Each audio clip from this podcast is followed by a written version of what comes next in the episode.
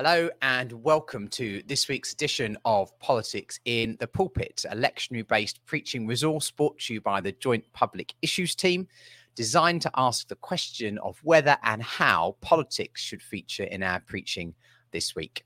My name's David Main, a Baptist minister based in Essex, and this is my last Politics in the Pulpit with you as host. More about that later. And just before I introduce my guest today, uh, I apologize in advance uh, for any background noise that you might be picking up today. Uh, some roadworks have just begun about 30 seconds ago outside my window. Uh, but today, as our guest, uh, we have someone who's going to be taking over as the host for the next season, which will be in the new year. So I am absolutely delighted to introduce to you today at Raj Patta, who currently serves as a Methodist minister in the United Stockport Circuit. He's completed a PhD with a thesis on towards a subaltern public theology for India at the University of Manchester. Prior to this, he served the Student Christian Movement of India as its National General Secretary and the National Council of Churches in India, also as one of its executive secretaries for the Commission on Dalits and Adivasis. He also worked as an honorary chaplain at St. Peter's Church and, chap- and in chaplaincy uh, with the university communities in Manchester. Raj, thank you so much for joining us. Uh, hi, David. Thank you very much for this invitation. Oh, it's great to have you as part of the podcast and great to have you taking over as a host uh, in the new year. Thought I might just ask you a couple of questions so our uh, listeners and viewers get to know you in preparation for that. Um, so, what sort of things are important to you? What's big on your radar at the moment? Uh, thanks, David. I also need to tell about myself in this journey because I I originally come from India and I had been a Lutheran minister. So now I'm currently serving the Methodist Church. Okay. So, so I have multiple belongings in terms of Lutheran Methodist. Mm-hmm. Uh, I also need to say that I come from, uh, in the Indian context of caste system. So my family is born outside of the caste system. So they're called the ex-untouchables or the Dalits. Mm-hmm. So, so therefore, that experience also comes to me as a read or as a reflect. And uh, so, one, I need to say that I celebrate my multiple belongings, and I also bring in the experience of from my context back home, and with that, I also bring in theology of liberation, liberation theology, public theology, and post-coloniality in terms of my reading and reflections. Mm-hmm.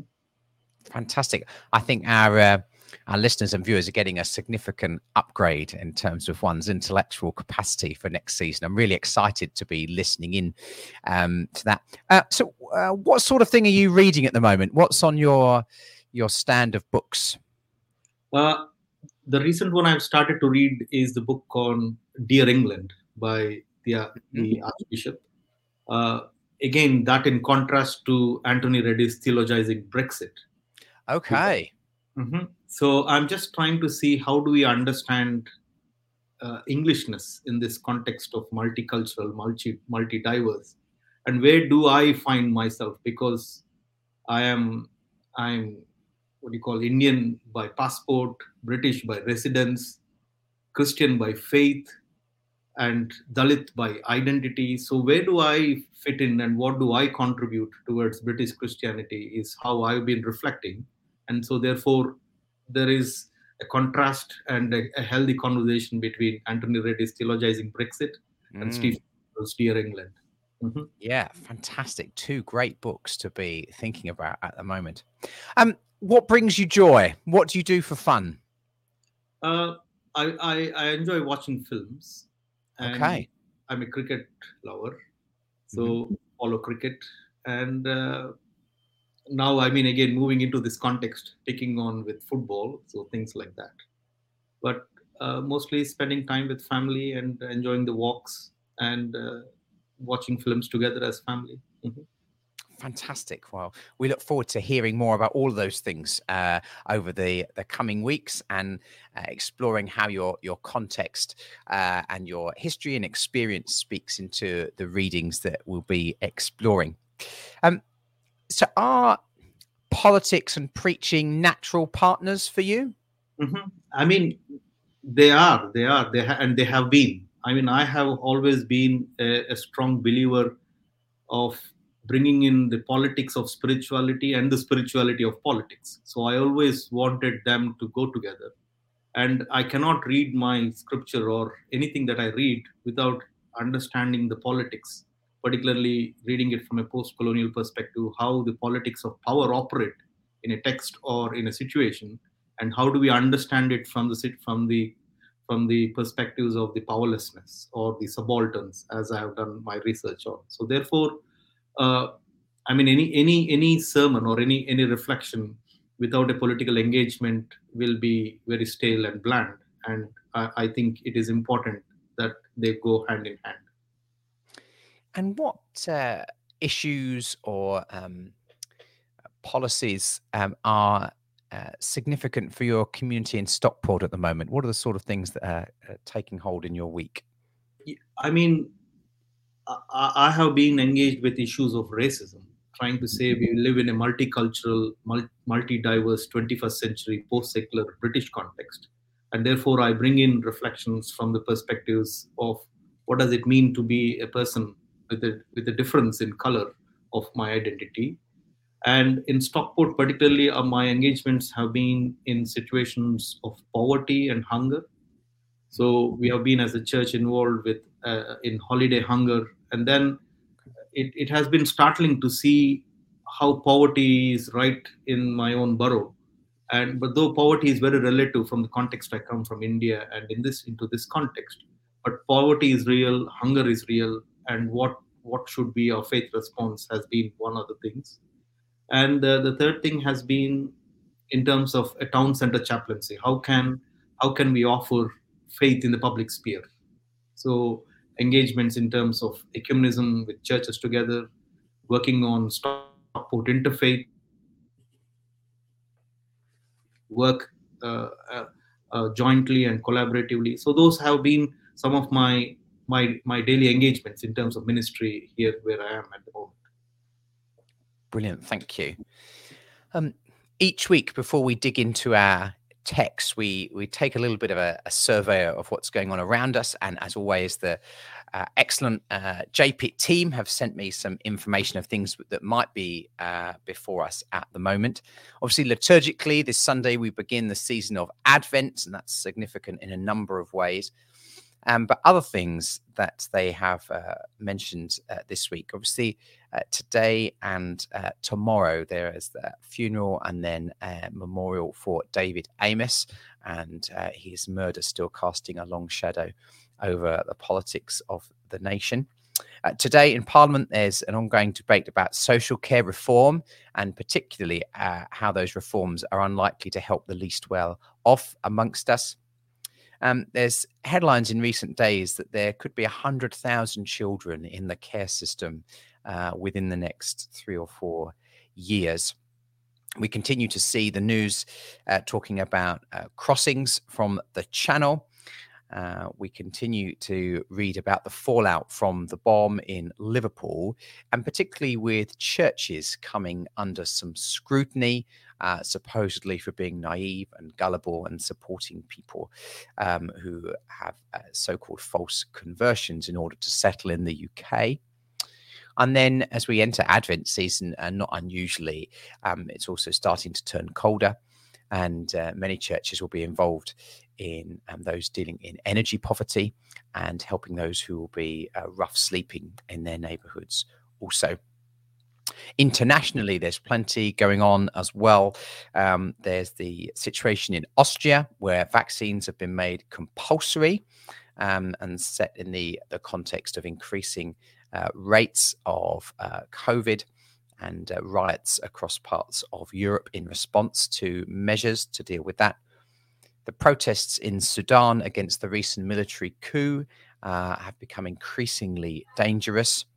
And we have the ongoing crisis also at the Poland Belarus border. So, lots of politics and lots of social affairs and international affairs that set the context for our reading. And in response to all of that, one is tempted to simply pray, Come, Lord Jesus. And so it feels suitable to be embarking on the Advent season. So, our readings for today, we have a reading from Jeremiah and from 1 Thessalonians and from Luke. Uh, and also, uh, when some folks use the lectionary, they'll use the psalm for the week as well, which is Psalm 25. And I know you've been reflecting on that psalm already. So, I wonder if we might start there today.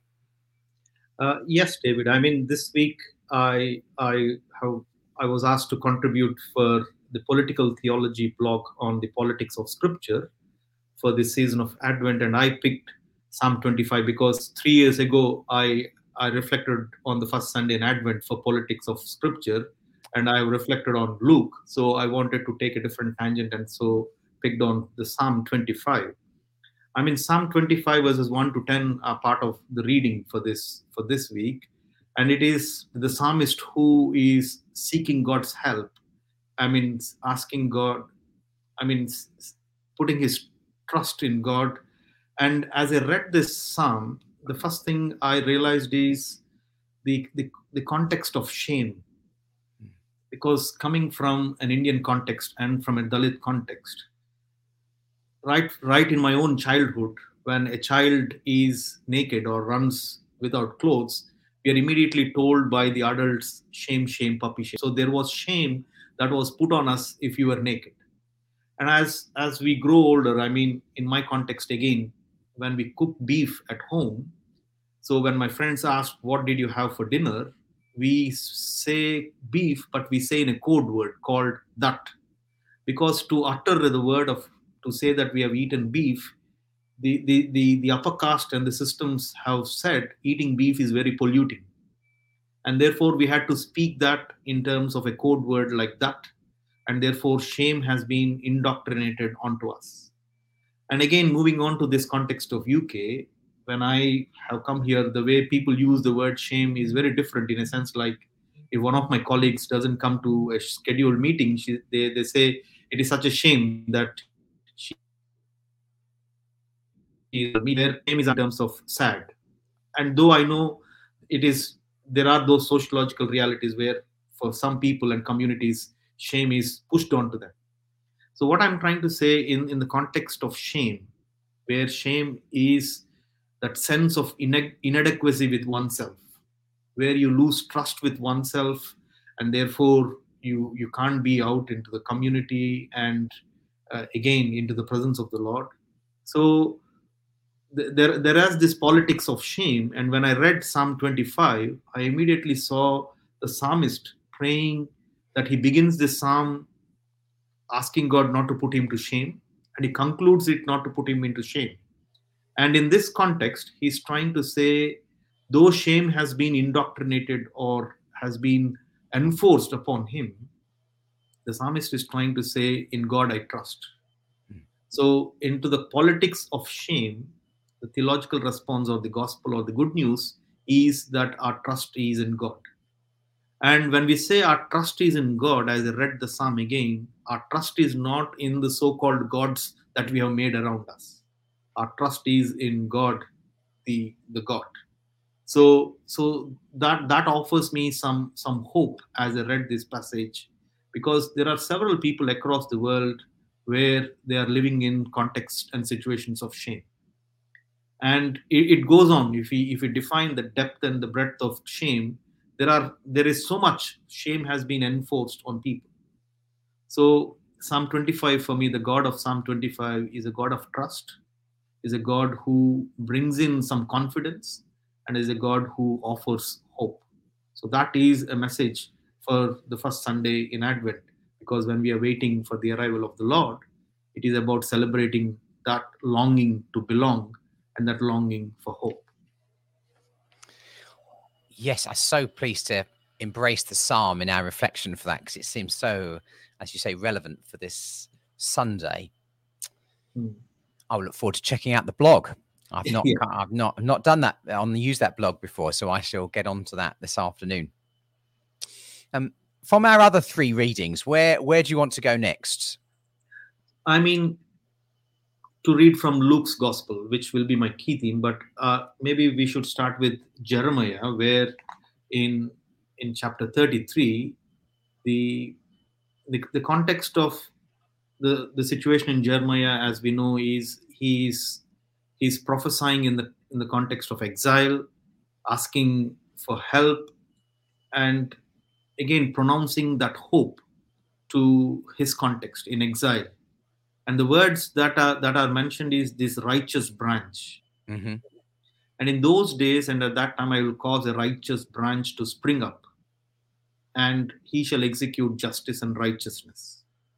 So i think that again is something very powerful because righteousness is god's alone and and jeremiah the weeping prophet offers hope by saying and in this name the lord is our righteousness today we live in a world where people seek righteousness for themselves because of my good works because of i'm trying to do something.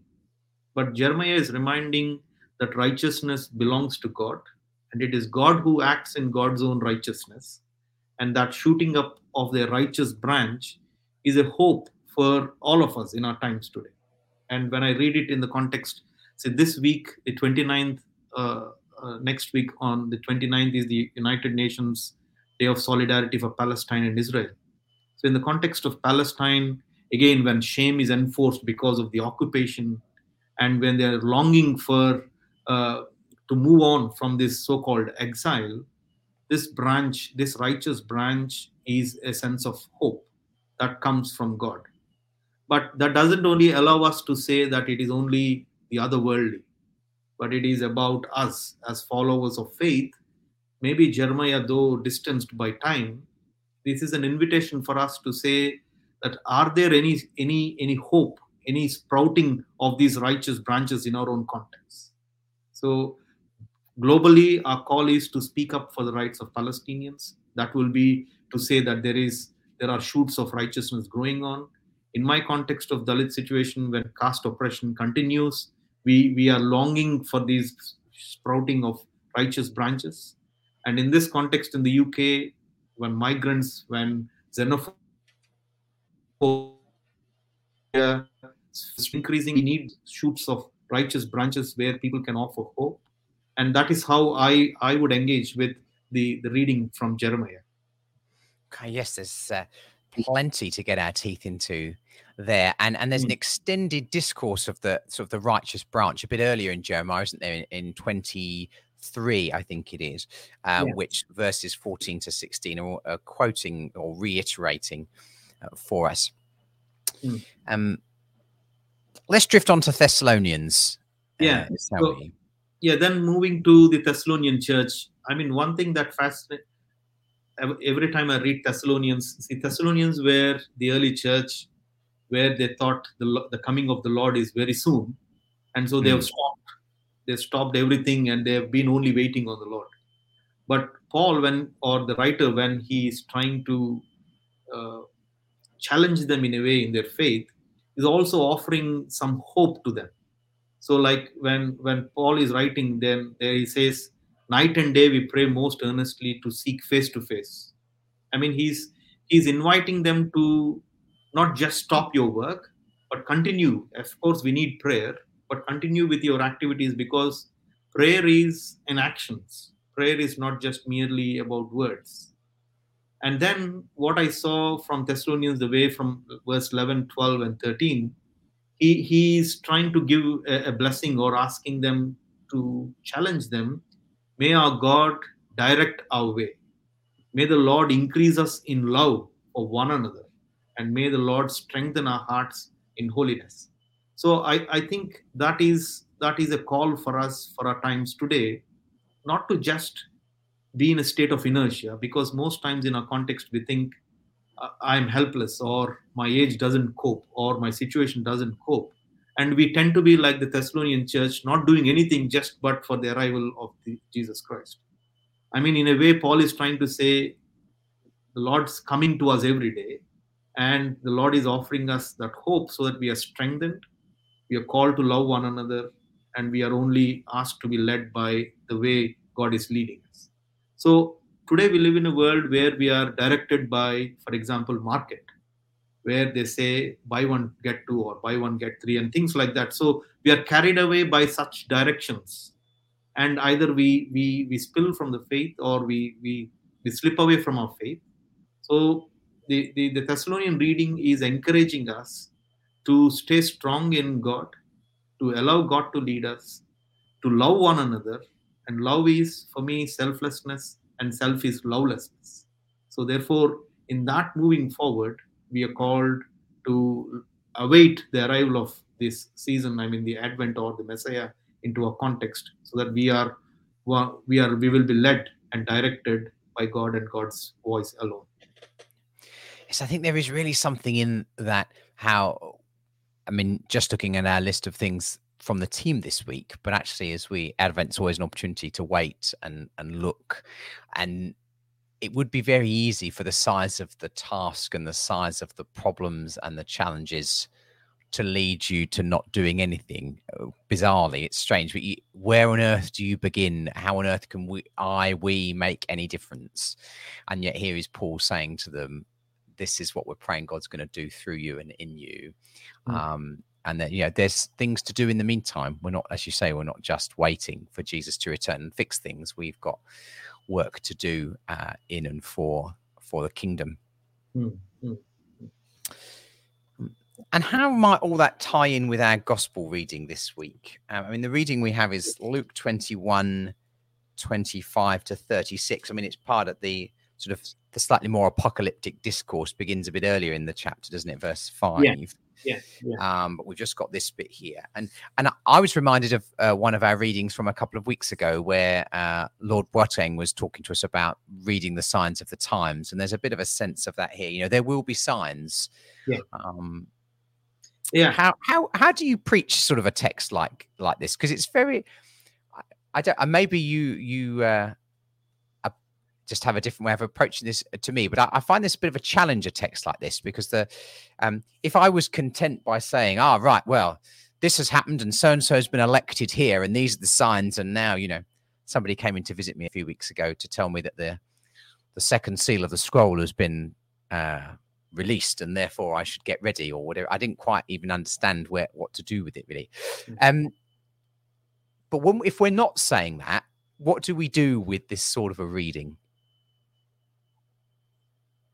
Yeah i mean it is one of the challenging readings and i think the as church time and again on this first sunday in advent we are called to be challenged by readings like this mm. i mean hmm. my title for this for this reading is like advent is adventurous and it is about rediscovering redeeming and recovering because i mean in a context of a fragile world and if the gospel writer luke is in residence he would call the distress he will name the distress among nations conflicts. And he would say the future of the planet as confused by the roaring of the sea and the waves, or the undocumented travels and the refugees crossing oceans as people will faint from fear. So there is so much that I can see. And then he says, then you see the Son of God coming in a cloud with power and great glory in verse 27. So, Advent for me as a time of waiting is an affirmation in the nearness of God and the existing signs of times in the world are not just end of our times but times at our end. And times on our end which is calling us to recognize that the son of man is in our situations. So adventure advent is adventure and so we are called to rediscover it recapture it and re- reaffirm it. And to put it again to further on how it is about rediscovering the nearness of god's presence. When the son of man coming in the cloud is a Christological title we know picked up from the apocryphal literature of Daniel. But, but in Jesus Christ, God is unsettled from those zones of transcendence into immanence. So Advent is a, is a time for us to unsettle the very understanding of God that God is not somewhere over there trying to do magic and things working. But God in Jesus Christ, as Son of Man, is coming and being with us in our creation and with our with, with our creatures. So the distance between God and creation is reduced with Jesus coming and the Son of Man. I like the title Son of Man because that really puts Jesus into our context of dust and dirt and therefore I, I find that that this season Advent Advent offers me to rediscover the nearness of God's presence, and it is also about redeeming the redemption for for in moving forward. When the Son of Man comes, Luke proposes that the redemption is near. I mean, I know redemption is a market term, or which means repurchase. But for our times today and reading it from a subversive ways, redemption would be to redeem our rhetoric of faith and turn them into praxis. Or redeeming, if redemption is pay with, I want to read it as reconciliation, which is pay together, and to take it even further as reparation to pay back. So, Advent therefore affirms in the nearness of God's redemption, which calls us for a reparation as a way forward. So, redeem, redemption, reconciliation, and reparation are the new public theological words for our times where we, are, as faith communities, called to offer. And the third thing is about rediscovering God's reign. And I see there is a democracy in God's God's reign. Most times we have used the word in, incarnation but incarnation for me is about intercarnation, where the Messiah comes from within our own communities. So, in that rediscovering, like the fig tree or things like that, the Son of Man as a subject along with us is a co creature along with us. So, that gives me a hope that Jesus is, has come down to be one with us and is inviting several others to spring up, right? Like that righteous uh, branch so that we can offer hope. So it is not about just feeling depressed about our signs of times, but it is about celebrating hope because in Jesus, God has been the very understanding of God is unsettled. Not only unsettled, the Messiah is is being taken being born from among our communities. So most times I feel Christmas has become like a memorial to the birth of Jesus Christ. Christmas is not a memorial of the birth of Jesus Christ. We need to see that Jesus is being born in, born in our own communities. And if we can recognize that, Christmas is meaningful. Otherwise, it is a memorial or an anniversary of Jesus' birth. So this text offers me hope, and it is inviting me to, to see that, to recognize the Messiah in, in offering hope to the signs of our times. That's a great challenge to enter the Advent season with. I love that. Thank you so much. Um, uh, the only other thing I was particularly making notes on, and I didn't know where my thinking was going to go with this yet, but um, obviously there's quite a lot uh, referencing creation uh, in the Luke passage, and and I was just struck doing some reading this morning how actually, particularly in, in Mark and in Luke, uh, Matthew and in Luke rather, um, we do see that where we have both the birth and the death of Jesus, actually, heaven and earth signal these significant moments. It's uh, all of creation is involved in that mm. Christ story, and I, I, knew that, but I'm not sure I'd ever really thought that through before mm. today. So that's something I'm going to be pondering on this week um, yeah. as well. How all of creation uh, plays its part in in telling that story. Yeah. Mm. I mean, I mean that that is how I think Luke is trying to say that the signs in the sun, the moon, and the stars and the earth, he, he is inviting us to just don't be what you call too much people centered. I mean, widen your net because the signs of the times, the creation is speaking to us.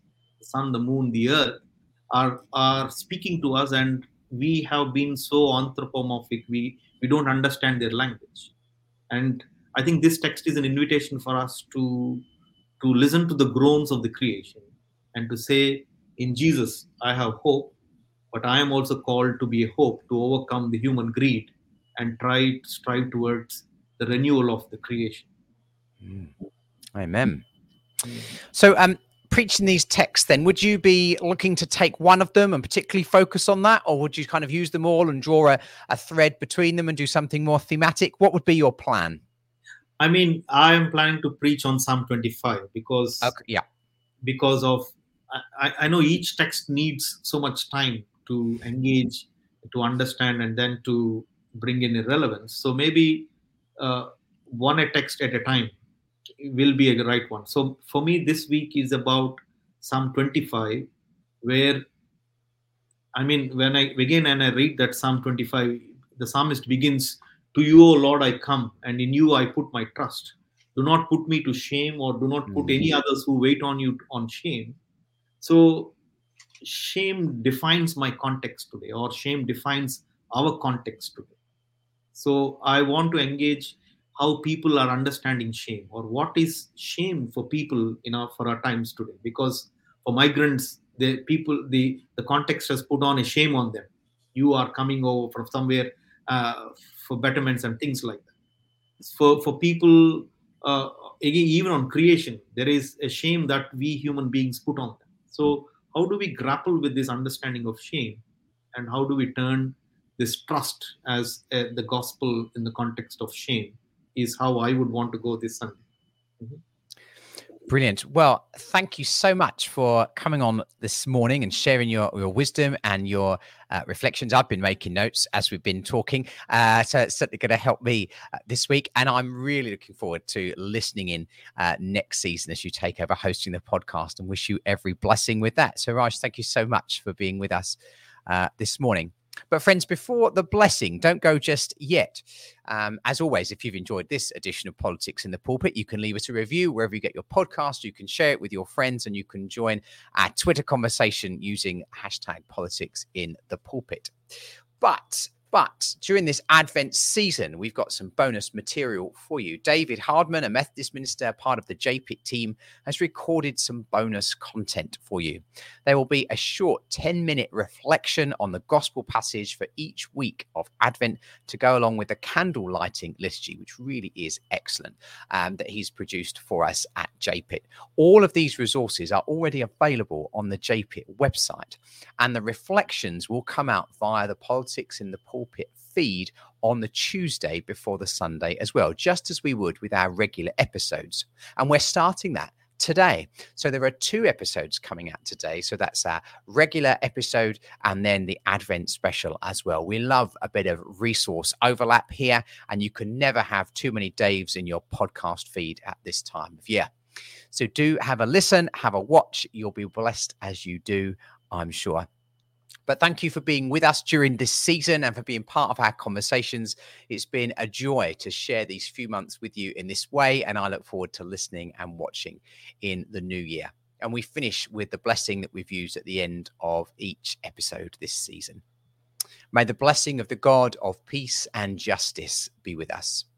May the blessing of the Son who wipes the tears of the world's suffering be with us. And may the blessing of the Spirit who inspires us to reconciliation and hope be with us from now and into eternity. Amen. Amen. Grace and peace to you today.